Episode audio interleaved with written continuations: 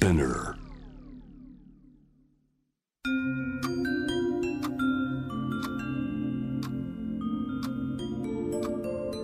こんなこときっと取るに足らないからと性にまつわることを一人で悩み考えたことのある人たちへ。ここは気負わずに話せるお泊まり会。いつまでも終わらない会話の時間が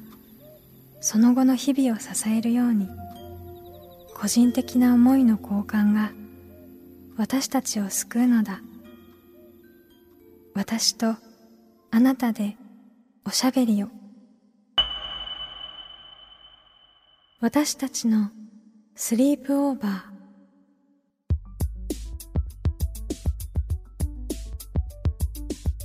ミーユーの野村ゆめと Me&You の竹中真希です私たちのスリープオーバーこの番組は性にまつわる悩みや疑問を自分の言葉で自分の温度でゆっくりと心の扉を開きながら話していこう。そんなプログラムです。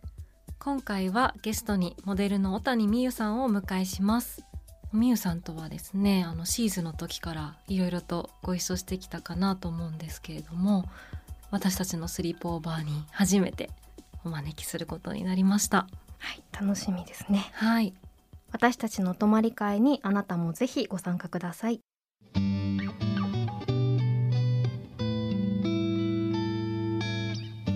私たちのスリープオーバースタジオにはモデルの小谷美優さんをお迎えしています。よろしくお願いします。よろしくお願いしまよろしす。くお願いします。ようこそおいでくださいました。お邪魔します。はいこのお泊まり会へ。ようこそ。こんなこと言ったことないようこそって言われたの初めてかも はい。でミアンドユーとみゆさんなんですけれども私たちがもともとあの運営していたシーイズというメディアがありまして、そちらの時からおみゆさんには本当にこうインタビューに出演いただいたりとか、トークイベントご一緒したりとか、もういろんなことを一緒にあの靴下作ったりとかもそうです。まだ履いて懐かます。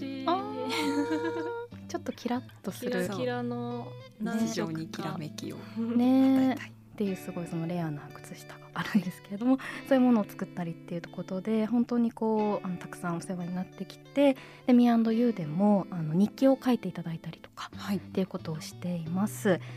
でみゆさんは最近初めてのエッセイ本をはい出しましたね。はい。はい、おめでとうござありいます。がとうございます。今手元にありますが、よかったらタイトル。あ、はい。えー、隙間時間というエッセイを出しました。ニコニコしながら。うん。恥ずかしい。恥ずかしいんですか？なんか今日お誕生日席みたいなところに 座らせていただいてて、そうなんですよね。三角関係のなんにか。こやかな二人がキラキラ。キラキラを送ってくる。キラキラをね、おめでとうっつって、あの隙間時間もキラキキララしてるんですよね。るタイトルがねすごいキラッと白して星でますね、これはちょっとどんな本かってあの連載をねまとめたはい。本だというこそうですね。とですが、27歳ぐらいから、えー、と30歳ぐらいまでウェブで連載していたものを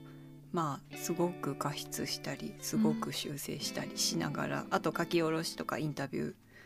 かも交えて構成されている本です。本当にこれあの想定からちょっとこう目を引く想定で、そうですね。あの形がね、うん、コズフィッシュの宗兵衛新さんと藤井遥さんはい。にうーん。作っていただいたんですけれども、うん、なんかサイズもすごい手のひらにフィッえトすーとね、いる感じ、つも忘れちゃうんだけどえっ、とな何サイズって言うんだっけな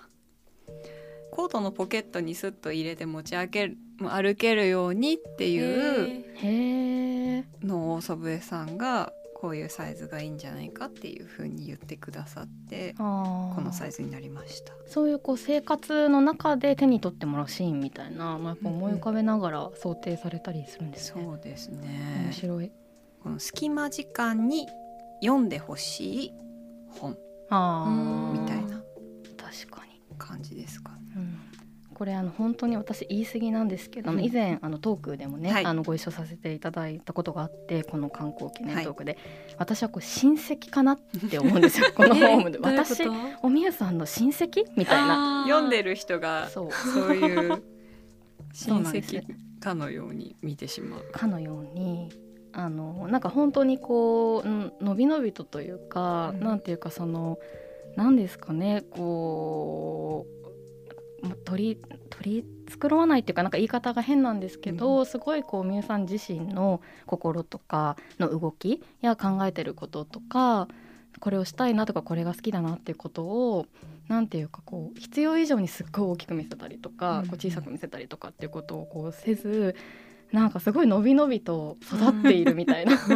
割とあの、はい。連載当初から好きにやってくださいっていう風に、あの連載をさせてもらっていたウェブサイトも靴のブランドのサイトだったんですよ。うん。うんうん。だから靴そうです。直人っていう靴のサイトだったんですけどあじゃあ靴の話書かなきゃいけないのかなって思ってたら「あ靴とか全然大丈夫です」みたいな、うん。好きに書いてください」って言われて、うん。初めてそういう自由にやってくださいみたいに言われた機会だったのでまあそれに首を絞められた時もあるしそれだからこそ書けたこともあるしっていううん。3年間の中でいろんな自分があったので、まあ、最終的には割と放牧されて放牧。駆けずり回っている自分が入っている感じです。えー私もウェブの連載ちょこちょこ拝見してたんですけどすごいなんていうかあのおみゆさんからのちょなんだろう手紙が手書き手紙が届いたみたいな感じの感覚になるような。なんかでも日記みたいな、うんうん気持ちで本当に誰に当てるわけでもなくこういうことがあったっていう自分の生活を本当に日記に記すような気持ちで連載当初は書いていたりもしました。聞いてみたいなって思ったのが、はい。発売から少しだけ時間が経っうんて、なんか例えば感想とか、うんうん。まあ、トークもいくつかされていて、はい。なんかこう耳にしたなんか声とかありましたか、あのー連載ウェブでやってる時ってなかなか感想を受け取る機会があんまりなかったんですけどこの本を買ってくださった方がすごい毎日のようにいろんなところから言葉を寄せてくれたりするんですけどあの読みやすかったっていう風にうん。一気読みしちゃったとか本当にあんまり本読まないんですけどスラスラ読めましたっていう風に言ってもらえてなんか自分でもすごく意外だったんですけどそれがすごい嬉しかった。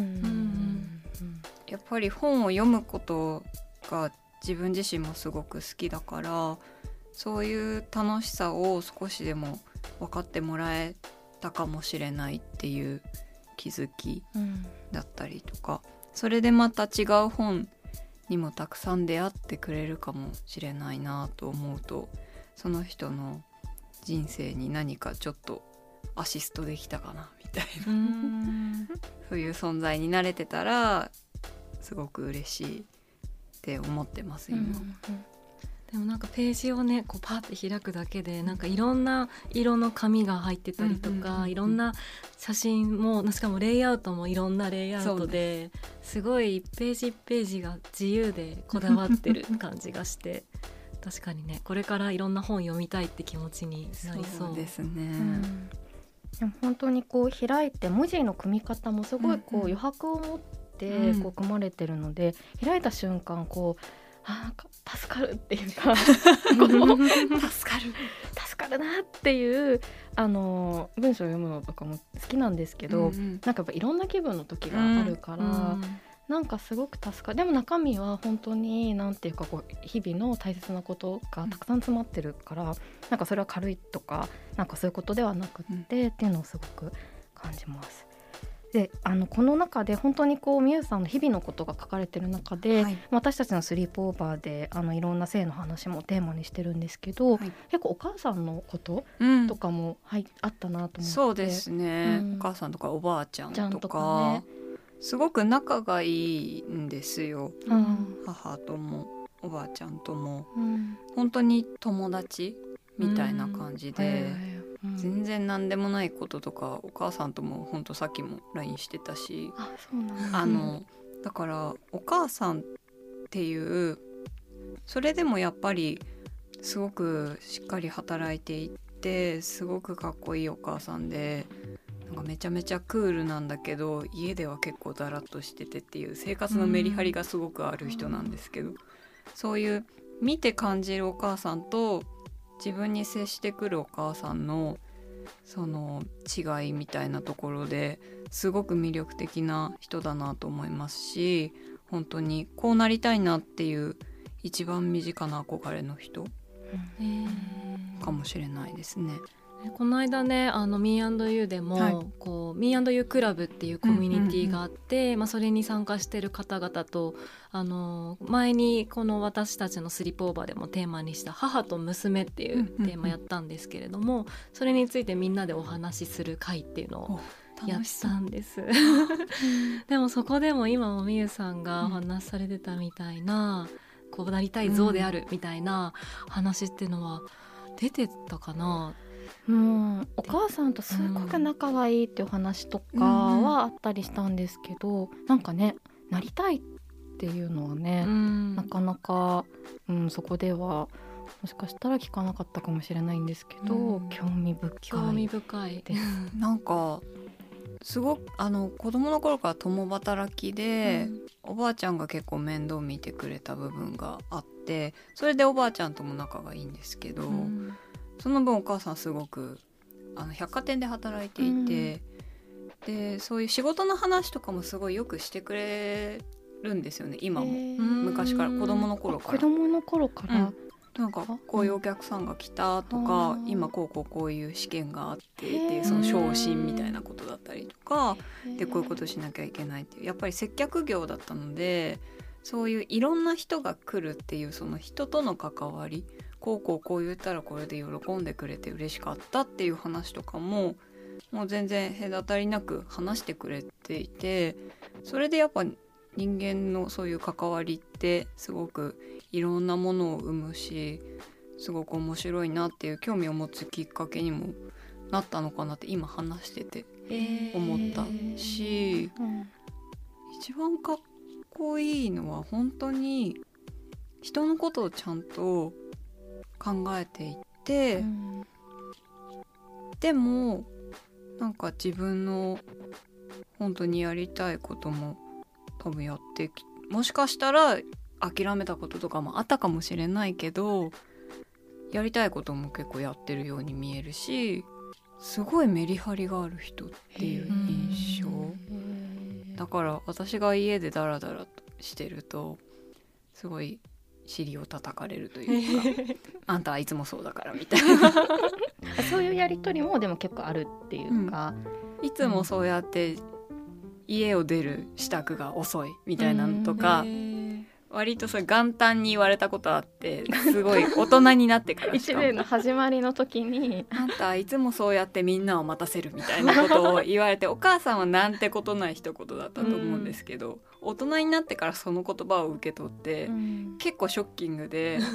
それからちゃんとしようって思った。なんか悲しかったとかじゃなくて、でもずしんと響いたすごいシンプルな言葉だったしダメだなって思ってたけど直せなかったところだったから。なんかそういう話聞いた時私は大人になった今でもつい歯向かいたくなって、分かってるよ分かってる。今からやろうとしてた。今やろうとしてたのになんでそういうこと言うのみたいな感じ。でもでもそう言った後になんか数分後とかに、ズンみたいな。確かに。そういうとこ私あるかも。みたいな。私もでも言われて今やってるじゃんみたいなことは多分その時も言ったけどその日の夜の日記にお母さんにこう言われたから明日からもうちゃんとやるみたいな書いたもう入ってきて入ってきちゃって。なんか例えば喧嘩したりとかこうあの差し支えない全然範囲で、うんうん、なんかぶつかったりとかそういうこう例えば思春期とかって結構なんか私はもうドアバーンって閉めた時にすごいほのぐらい快感が体を駆け巡って 私はバーンってドアを閉めたみたいな。でちょっと後で後悔する。みたいなバーンってやっちゃったみたいな。なんだろう。でもその若い頃にお付き合いしてた人でお母さんに合わせたことがあってママあんまりあの人好きじゃないみたいな。こと言われたことがあって、うんでもその時やっぱり好きな人だから、うん。えなんで？みたいうんな感じになってしまうけどまあだんだんね関係があんまり良くなくなってきた時に、ああまあお母さんの直感これかみたいな お母さんが言ってることは絶対みたいなことが結構子供の頃からあってそれはこうしなさいああしなさいとかではなく何か洋服を選ぶ時とかもなんかね何回も話してるんですけどあの小学校の時に3本ラインの入ったジャージみたいなの。めっちゃ流行ってたやつですね。流行った。のアディダス。アディダス。ーパー流行ってあのキャミソールか3本ラインそう。のジャージだったよね。そう。そうなんだ。流 やばい知らない。黒地のジャージではいはい。3本のラインが入うんうん。ったジャージがめちゃくちゃ流行ってで学校でみんな履いてたの。うん。で私も欲しかったの。でお母さんこれ買って欲しいって、みんな履いてるからって言って。でな私は白いラインが欲しかった。うん。でもお母さんが赤いラインのやつだったら買ってあげる。なんでだよ。えなんでなんでなんでってなって私白が欲しいのに。って思ったらだってみんな履いてるでしょって言われて。へえはあってなって。まあでももう渋々赤を買ってもらった。でも後々あこれでよかったなって思えた。のうーん。なんでかは忘れてしまったけどそういうことが何度かあってだから服の色迷う時とかも買う時にどっちがいいって聞いてお母さんが選んでくれた方を買うと後々からあこっちでやっぱ良かったわっていう長く着れたりとか褒められたりとかっていうお母さんの感覚をめちゃめちゃ信じてるんですよ。うーんなんかそのお母さんのこう例えば仕事でこういうことがあってっていう話をしたりとか、そのジャージの話とかなんかすごいそのおみゆさんにもなんか通じる道理が通ってるっていう感じというか、こう筋道とか道理とかあと相手への誠実さとか、なんか物事をちゃんとこうなんか流されすぎず見るとか、なんかそういうところがすごくこう道筋道筋みたいなものがある気がして、なんか感じます。ちゃんと理由を述べて、うん。こうしなさいって言ってくれるからなんでってあんまりなったことがないしはあ。ああお母さんが選んだこっちでよかったなっていうことをの経験が積み重なっていくほどいやそっちなんだって思ってもまあでもそっちなのかなみたいな信頼が強くなるからすごく心強い存在。きっと私のこともすごく信じてくれてまあ多分ね10代の頃とか一種の賭けはあったと思うんですけど いろいろ。うんそういう場面もあったと思うんですけど、それこそこういうモデルの仕事を私14歳からやっていてそれをやりたいって言った時も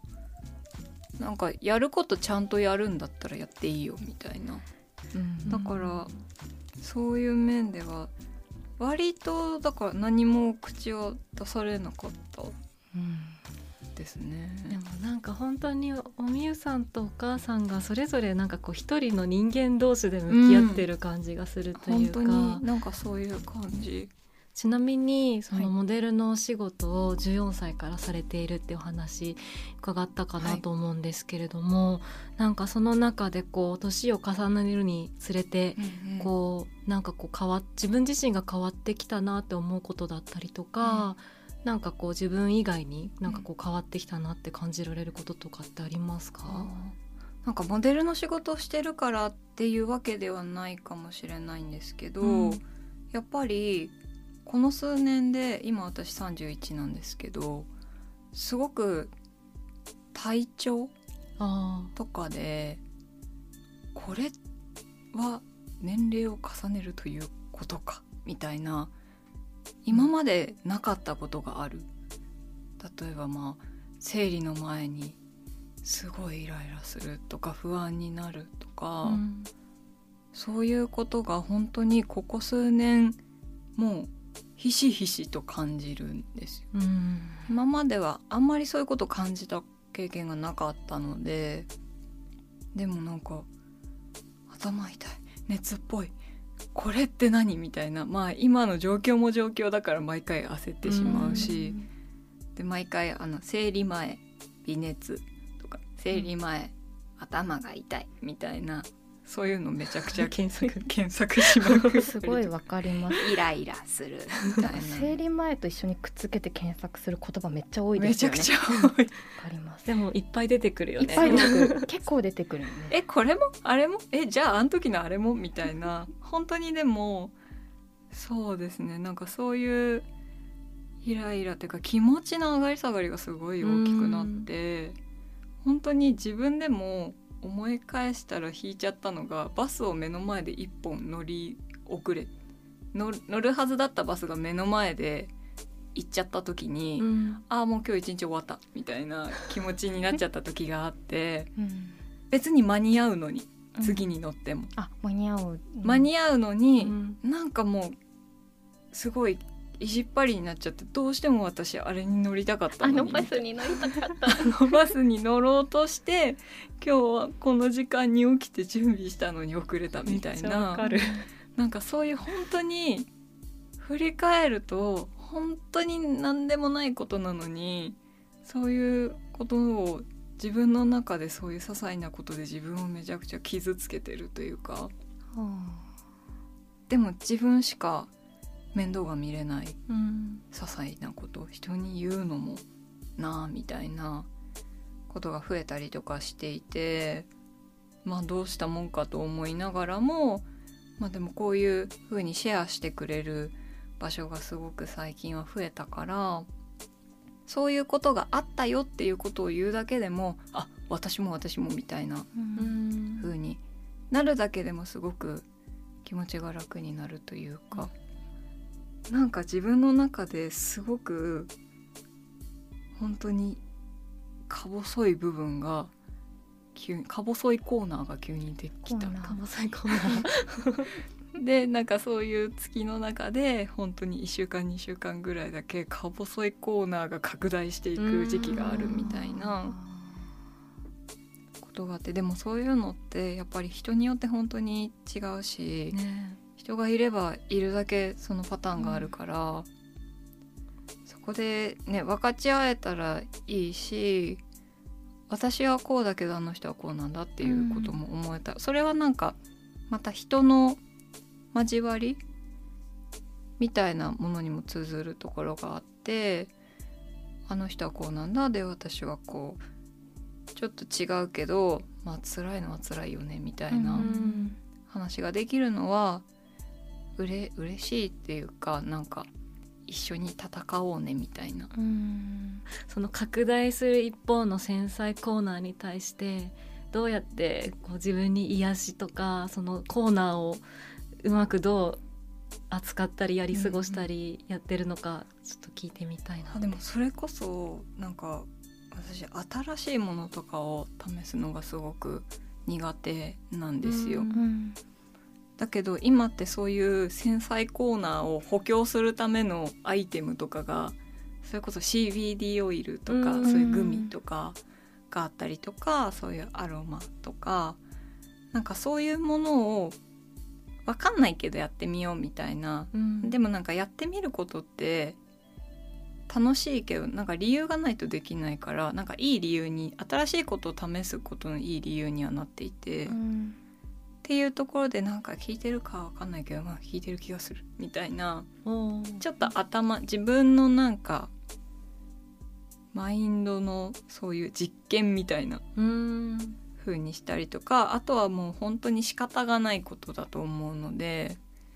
もう呪いみたいな日記書いてる。みんなそういう日記がそれぞれあるんですね。今日はこれがもうバス逃して本当に帰りたかった。みたいな。それは別のなんかつけてる日記とは別で？うんもうそのまま流れで書く。それがもう自分の一日うん。であることは差別化してしまうというより、うん。特別になってしまって自分の繊細コーナーが調子に乗るので。うん。もう日常の一部としてちゃんと認識してあげた方がなんか均一になるかなと思って。ああまただってなってそこで体がこわばらないようにあこういうモードに入った OK っていう風にうん。思えるように共存していかないといけないものだっていうのは分かっているから、うん。どれだけそれと仲良くなれるかうん。とかもうそこにいても平気だっていう自分の気持ちになれるかっていうことでそういう興味があるものあじゃあこれいい機会だからこれやってみよう気になってたものやってみようとかうん。もう甘やかす。うん。もう好きなもの食べて好きなだけ寝てもうストレッチとかあもう今日やらないやらないもう寝る寝るみたいな、YouTube 見る見るみたいな、本当に自分のことを甘やかしたりとかする時間に当てますね。うん。すごいコーナーをなんかこうが動物のようにね聞いてると思えてくるというか。よしよしよし。みたいな。しょうがないしょうがないしょうがないっしょうがないそういうなんかこう今日はもうダラダラするぞとかっていうのもねなんかそういうのができる時は結構いいですよね、うん。私ももうポテトチップスとフライドポテトしか食べないみたいな。こじゃがいもかぶってる。じゃがいもかない。でもいいんだ今日は。みたいな。ね。なんかでもそういうことを時間を設けないと多うん。分性格的に普段大丈夫な時ってうん。ぎゅうぎゅうにいろんなものを詰め込んでしまう性格なので、うん。あなんかいい息抜きの時間にはなってるのかもしれないもしかしたら。うんーでも確かにそうやってねなんか捉えられるとまたちょっとあうんまたこの繊細コーナーが暴れてやがるみたいな 客観的に見れる。毛布をかけてやりたいみたいな そこに。でもみんなのこう聞いてる方とかのそういう繊細コーナーの話とかも聞きたいですよね。繊細あるあるみたいな。あるあるバス逃したっていう今話聞いたんで確かに聞きたいね。ねどんな時になんかツーッと涙が流れたのかみたいな。支えになりそう。ありますよね。なんか手からちょっと本が滑って落ちたとあかで。あもうわかる。あもう今日はみたいな。アイラインがうまく引けない。いけないとか。アイラインって投げちゃったりするもんその後。しかもでも布団にねちょっとあの床だとあれだからこうボフって。は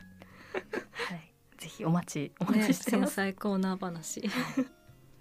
というわけでまだまだ話はつきませんが今回はこの辺で。おみゆさんには次回もご登場いただきますので皆さんお楽しみに。次回もおみゆさんよろしくお願いします。よろしくお願いします。私たちのスリープオーバー。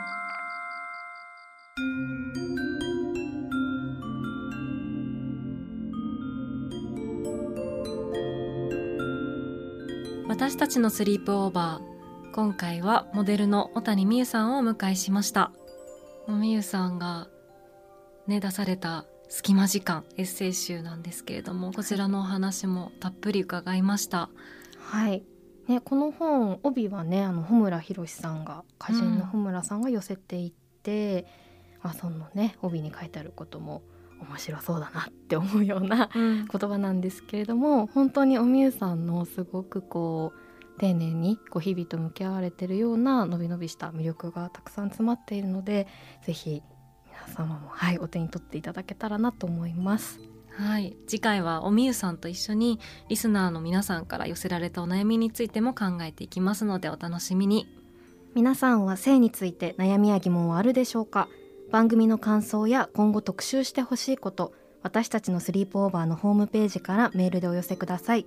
メールをご紹介させていただいた方には番組オリジナルステッカーをプレゼントしますのでお名前と住所の明記をお忘れなく。私たちのスリープオーバーは毎週金曜日配信。さらに JWAVE のラジオでもお聞きいただけます。